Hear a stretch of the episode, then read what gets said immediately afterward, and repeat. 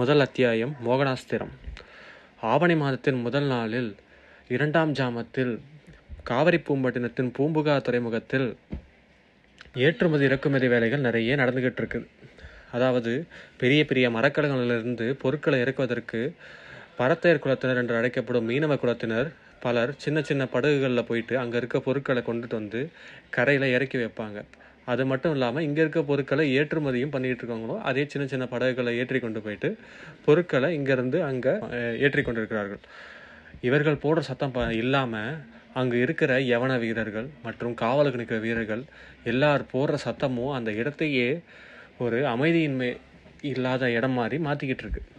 இது மட்டும் இல்லாமல் அங்கே இருக்க தீவர்த்திகளின் வெளிச்சமும் விளக்குகளின் வெளிச்சமும் அந்த இரண்டாம் ஜாமம் இருட்டையே வந்துட்டு ஒரு பகல் போல காமிக்குது நமக்கு.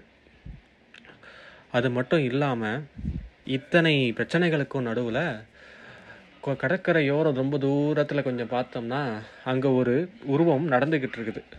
இத்தனை இப்போ எந்த பிரச்சனையும் காதில் வாங்கிக்காம ஒரு அமைதியாக ஒரு உருவம் நடந்துக்கிட்டு இருக்குது. அந்த உருவம் வந்து பார்த்திங்கன்னா இருபத்தி ரெண்டு வயது மதிக்கத்தக்க ஒரு இளைஞன். அவனுடைய கச்சையில் ஒரு வாள் இருக்குது. அவனோட ம கழுத்தில் ஒரு முத்து மாலை இருக்கிறது. அவன் அணிந்திருக்கும் பஸ்ட் பட்டு வஸ்திரத்தை வச்சு அவன் வந்துட்டு ஒரு வீரன் என்பதை நம்ம புரிஞ்சுக்கலாம். இவன் தான் நம்ம கதையோட நாயகன் இளஞ்செழியன். நம்ம கதையின் நாயகன் இளஞ்செழியன் ரொம்ப சோகமாக அந்த கடற்கரையோடத்தில் நடந்துக்கிட்டு இருக்காரு. இதுக்கு காரணம் என்னன்னா எல்லாம் காதல் படுத்தும் பாடுதாங்க. கதையின் நாயகி வெளில்குளத்தழகி பூங்குழலி. கதையோட ஹீரோயினோட பேர். ஸோ கதையோட ஹீரோ பேர் வந்துட்டு இளஞ்செழியன் அண்ட் ஹீரோயின் பேர் வந்து பூங்குழலி. கதையினுடைய கதையினுடைய நாயகியை வந்துட்டு அவங்களோட குலம் வந்து வெளிர்குளம் வெளிர்குளம் வந்துட்டு நம்ம அரச பண்டைய காலத்தில் அரச குலத்தில் நிறைய ராஜ குலங்கள் மட்டும் இல்லாமல் நிறைய சிற்றரசர்களும் இருப்பாங்க. ஸோ அதில் வர ஒரு குலம் தான் வந்து வெளிர்குளம் அந்த குலத்தில் வந்த ஒரு பெண்மணி தான் வந்துட்டு நம்ம கதையினுடைய நாயகி பூங்குழலி.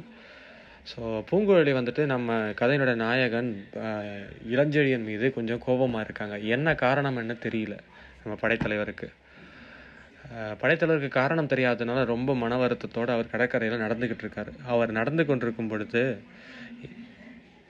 இப்படியே நடந்தே கொஞ்சம் தூரம் போயிட்டே இருக்கிறார். போயிட்டே இருக்கும் பொழுது அந்த கடற்கரையை விட்டு ரொம்ப தூரம் போயிட்டார். கழிமுகத்து வரைக்கும் போயிட்டார். கழிமுகம்னா என்னன்னா ஆற்று நீரும் கடல் நீரும் கலக்கிற இடத்துக்கு பேருந்து கழிமுகம்னு சொல்லி சொல்லுவாங்க. அந்த இடத்துல தண்ணியோட வேகமும் அதிகமாக இருக்கும் இறைச்சலும் அதிகமாக இருக்கும்.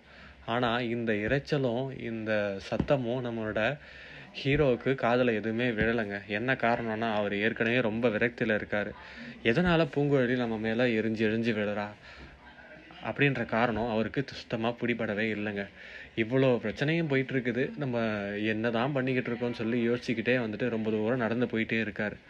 அப்படி போயிட்டே இருக்கும் பொழுது திடீர்னு ஒரு இடத்துல அவரோட கால் இடருது என்னடா கால் இடருதுன்னு சொல்லி கீழே பார்க்கும் பொழுது நம்பிக்கையே இல்லை. தனி மனிதன் ஒருவனுடைய வாழ்வில் நடக்கும் பிரச்சனையானது ஒரு நாட்டினுடைய பிரச்ச பிரச்சனையாக மாறும் என்பதில். ஸோ அந்த பிரச்சனையை இப்படி பிற்காலத்தில் வரப்போக பிரச்சனையை இதுக்கு தான் காரணம்னு தெரிஞ்சிருந்தா இளஞ்செழியன் அவ்வளோ தூரம் நடந்தே இருக்க மாட்டான் அன்னைக்கு. வரப்போகிற பிரச்சனைக்கு அஸ்திவாரமே அந்த ஆவணி மாதம் முதல் நாள் இரண்டாம் ஜாமத்தில் இளஞ்செழியன் காலடி இடறிய இடத்தில் தான் ஆரம்பிக்கிறது. நடந்து போயிட்டு இருக்க நம்ம படைத்தலைவர் காலில் இடறல பொருள் என்னடா அதுன்னு சொல்லி கீழே குனிஞ்சி பார்க்கும் பொழுது அப்படியே திகச்சு போய் நின்றுறாருங்க கண்களை மூடவும் இல்லை திறக்கவும் இல்லை அசையவும் இல்லை. அப்படியே செஞ்சு வச்ச சிலை மாதிரி நின்றுடுறாரு என்ன காரணம்னு கேட்டிங்கன்னா கீழே கிடக்கிற ஒரு பெண் தாங்க. அந்த பெண் வந்துட்டு பார்க்கறதுக்கு ஒரு மேல மேலை நாட்டு பெண் போல இருக்கிறாங்க. விரிச்ச கண்களை மூடாமல் அப்படியே விழிச்சு பித்து பிடிச்சவன் போல பார்த்துக்கிட்டு இருக்காரு நம்மளோட படைத்தலைவர்.